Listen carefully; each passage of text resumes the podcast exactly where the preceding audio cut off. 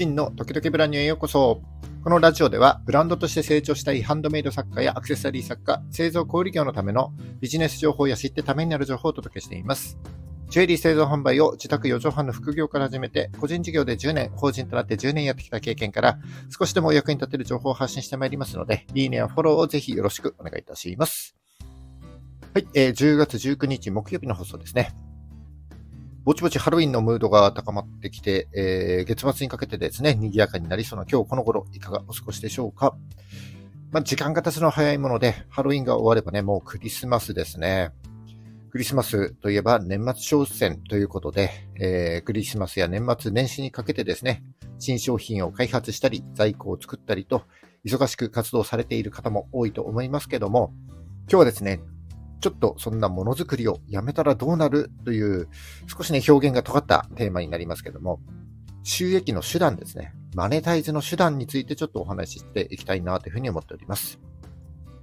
え、製造小売業は作って売るということをなりわいとしているので、まあ、当たり前ですけども、毎日毎日作って売り続けなければいけませんけども、えー、競合も多くてね、なかなか売り続けるのが体力がね、必要だし、ちょっとね、大変だななんて思っている方も多いと思います。えー、製造小売以外の収益がもしあればですね、あの、より安定して活動が行えるのではないかと思いますので、えー、今日は物を作って売るということ以外に実行可能なマネタイズの手法7つをご紹介していきたいと思っております。ぜひ最後までお付き合いいただければ幸いです。よろしくお願いします。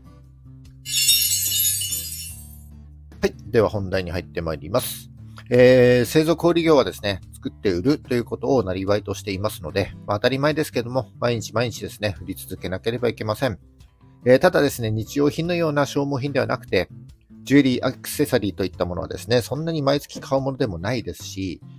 えー、競合も多くでですね、売り続けていくのも結構しんどいなんていうふうに思っている方も多いんじゃないかなというふうに思っております。だから、物を作って売るという収入源以外にですね、こう毎月安定して得られる収入がもしあれば、えー、それを家賃だったり、えー、水道光熱費だったり、人件費だったりというような活動維持費に充てることができて、えー、より良い商品開発や、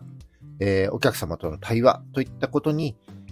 もっとね、時間をかけることができて、より本業も伸びていくというような好循環になると思います。えそこで今日はですね、えー、製造小売業が商品を販売すること以外に、継続して収益を得ることができるマネタイズ手法について7つご紹介したいと思います。まあ、ただですね、あくまで製造小売、えー、ブランドとしての活動という本業があった上でやることが望ましくて、えー、今日ご紹介する7つのマネタイズが中心になってしまってはですね、えー、このものづくりやブランドという分野からかけ離れてしまって、えー、ちょっとね、中途半端な存在になってしまいますので、くれぐれも注意していただきたいなというふうに思います。えー、それでは、製造売以外に、えー、継続していられるマネタイズ手法ですね、7ついってみましょう。1つ目、コンテンツ配信。2つ目、メンバーシップサブスクリプション。3つ目、レンタルサービス。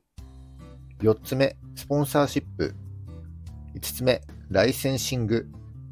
6つ目、スクールや教育事業。7つ目、コンサルティングになります。1個ずつちょっと解説していきたいと思います。え1つ目は、コンテンツ配信ですね。え製造小売業を行っていく上ではですね、え2つのノウハウや事例が溜まっていくはずです。えそれは、製造の方法、製造の技法だったり知識、え販売やお客様に関するノウハウですね。これらの専門知識や、情報を活かしてコンテンツ化を行って収益化するのがこのコンテンツ配信になります。コンテンツというのは SNS もそうですし、ブログや動画、あるいはこのラジオのみたいな、ポッドキャストなどですね、あらゆるものがコンテンツになり得ますので、えー、製造過程を細かく紹介する、例えば YouTube のチャンネルだったり、えー、お客様の悩みを解決できるようなブログなんかをね、運営していくことで、えー、主に広告収入を得ることができるようになります。一番簡単なのは噛んじゃいましたけども、一番簡単なのは、えー、Google AdSense っていう Google が提供している広告プログラムがあるんですけども、えー、それをですね、自身のコンテンツの中で配信することによって、広告収入を得ることができるようになります。この Google AdSense ですね、Google の審査が必要になりますけども、えー、Google のポリシーに違反していなくて、ある程度コンテンツがあればですね、誰でも広告を配信できるものになります。これがコンテンツ配信によるマネタイズ手法です。次がメンバーシップサブスクリプションです。えー、いわゆる会員制度になりますけども、えー、会員が増えれば増えるほど、まあ、安定した収益につながっていきます。えー、当然、会員の皆様には何かしらサービスを提供する必要があります。で、例えばですね、えアフターサービスだったり、え会員レベルに応じた優待サービスだったり、で有料のメールマガジンだったり、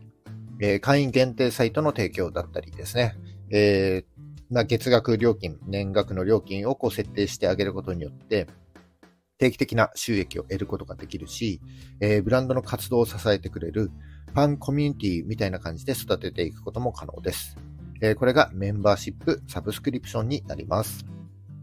えー、次がレンタルサービスですね。えこれはちょっとね、ある程度仕組みを整える必要がありますけども、うんと購入するよりもこう一時的に商品やサービスを利用したいお客様に向けて、えこのレンタルサービスを提供してあげることによって、継続して収益を得ていくことができます。で特にあのジュエリーといった高額な商品こそニーズがあると思いますし、えー一番心配なのが、このレンタル中の破損とかね、紛失なんかだと思うんですけども、えー、賠償責任保険をかけておけばですね、えー、万が一、破損、紛失などがあった際にも、保険で損害を賄うことができるので、お客様も、えー、提供する、えブランド側も安心して利用できる、提供できるということになります。えこれがレンタルサービスによるマネタイズ手法です。え次が、スクールや教育事業ですね。えー、最初のコンテンツ配信とちょっと似ていますけれども、え、コンテンツ配信の対象が一般のお客様なのに対して、スクールや教育事業はですね、自身が持っている専門知識や技能を活かして、え、オンラインスクールだったり、えワークショップ、ワークショップなどをね、開催していって収益を得る方法になります。えある程度カリキュラムだったり、コースなんかをこう作ることができれば、よりですね、収益の幅が広がっていくんじゃないかなというふうに思います。これがスクールや教育事業によるマネタイズ手法です。そして次がコンサルティングですね。その業界の専門家として、個別にアドバイスや指導を行うサービスを提供するのがこのコンサルティングになります。で、高額な契約量を設定して、こう1、2社少ない会社に対してコンサルティングを行うのもいいですし、先ほどのスクール事業と組み合わせて、こう幅広くですね、展開していくなんてのもいいと思います。ただ、コンサルティングを行う上では、え再現性の高い実績というものが必ず必要になるので、えー、その製造小売っていう事業を行っていく上でですね、えー、その事業の中で培ってきたノウハウをある程度再現できるように、こうナレッジとして貯めておくということが重要になってくるかなとは思います。えー、これがコンサルティングによるマネタイズ手法になります。えそして次がスポンサーシップです。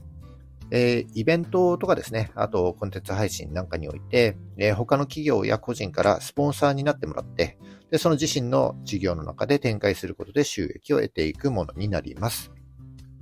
え、これはですね、ディズニーを想像してもらうと分かりやすいんですけども、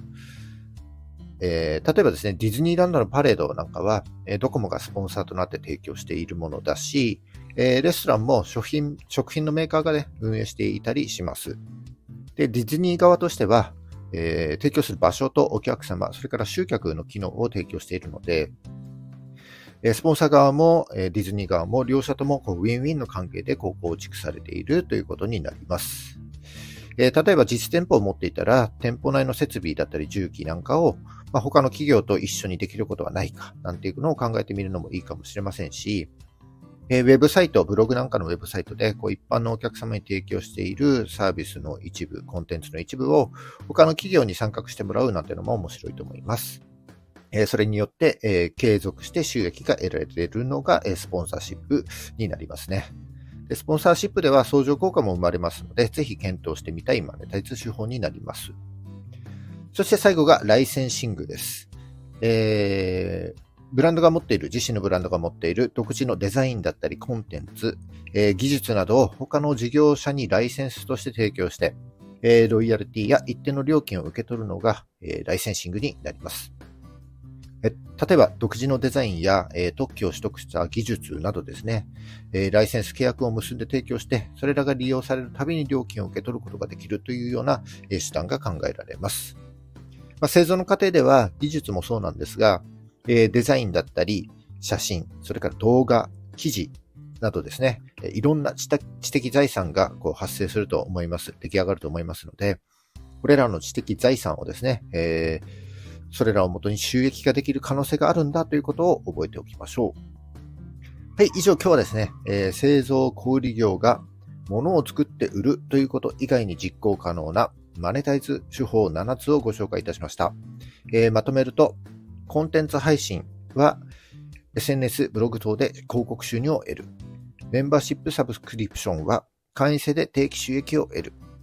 レンタルサービスは一時的な商品利用を提供する。スクールや教育事業は専門知識の教育で収益を得る。コンサルティングは専門家としてアドバイスを提供する。スポンサーシップは企業個人からスポンサー収益を得る。そしてライセンシングは独自の技術だったり知的財産等のライセンスを提供するの7つになります。以上7つですね、ご紹介しましたけども、まあ、あくまでね、本業があってできることだし、えー、活動と、活動の源泉となっているのは、えブランドの理念に他なりませんので、え目の前の収益だけにとらわれて、この理念をね、ないがしろにしてしまって、ブランドのファンが離れてしまうということになっては本末転倒ですので注意してみてください。